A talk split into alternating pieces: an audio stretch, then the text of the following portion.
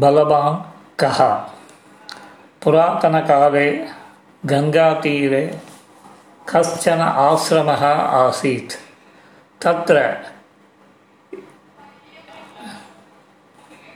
याज्ञवल्क्यनाममहर्षिः वसति स्म सः कदाचित् श्येनमुखात् पतिताम् एकां मूषिकां दृष्टवान् करुणया सः तां मूषिकाम् आश्रमं नीतवान्। तत्र मन्द्रबलेन तां कन्यकां कृतवान्। याज्ञवल्क्यस्य अपज्ञानी न आसन्। अतः तां कन्यकां स्वपुत्रीम् इव पालितवान्। सः। कालान्तरे सा कन्यका विवाहयोग्या जाता। याज्ञवल्क्यः सूर्येण सह तस्याः विवाहं कारयितुम् इष्टवान्। अतः सः पुत्रीं पृष्टवान्। भवती किं? सूर्यं परिनेष्यति इति तदा सा उक्तवती अहं सूर्यस्य तापं सोढुं न शक्नोमि। अतः इतोपि उत्तमम् अन्यवरं भवान् सूचयतु इति। ऋषिः सूर्यम् एव पृष्टवान्। भगवन् भवतः अपेक्षया उत्तमः वरः कः इति।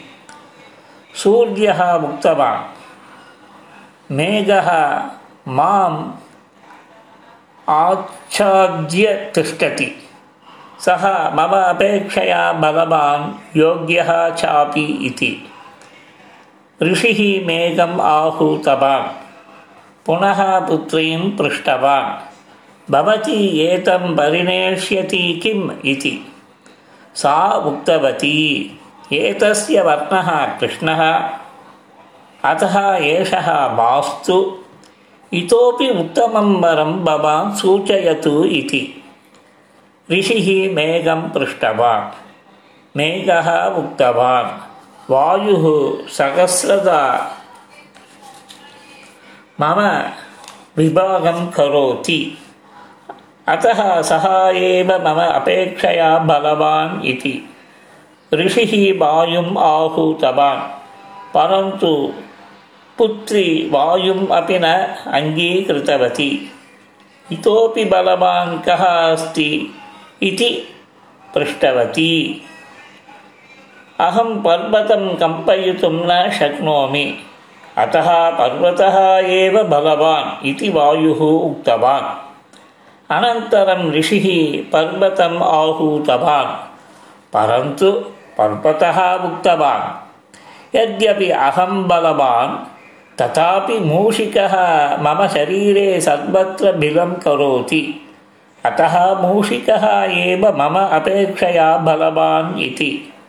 ऋषिः मूषिकम् आहूतवान्। पुत्रीं पृष्टवान्। भवती एतं परिणेष्यति किम् इति? सा सन्तोषेण अङ्गीकृतवती।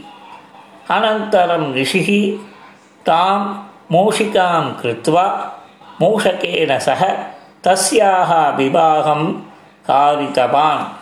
कथा समाप्ता